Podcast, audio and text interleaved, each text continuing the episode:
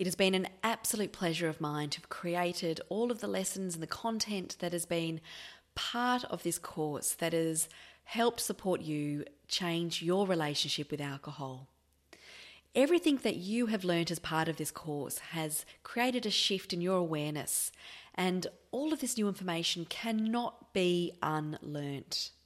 And in fact, it can only get stronger.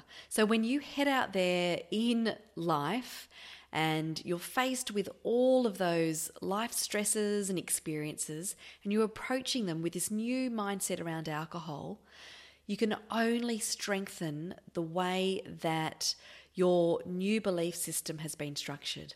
So you're forever strengthening your mindset around alcohol that will ultimately lead to greater freedom from it.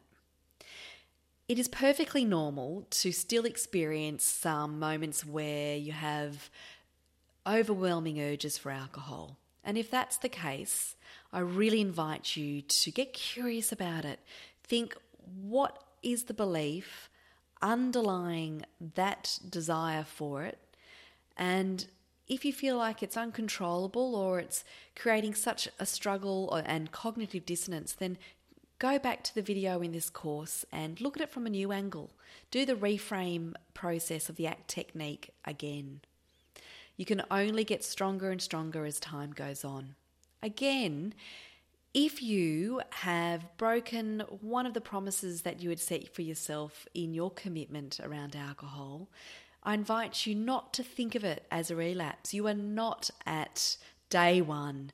And I invite you to go back to that video all about data points and look at it as a learning experience, a reminder of why it is you really want to change your relationship with alcohol. And with that strength and that positivity, it can only empower you to be propelled forward stronger each time. I invite you to send me any comments and any feedback. I will genuinely consider it. Um, I have really enjoyed this course and I wish you all the best.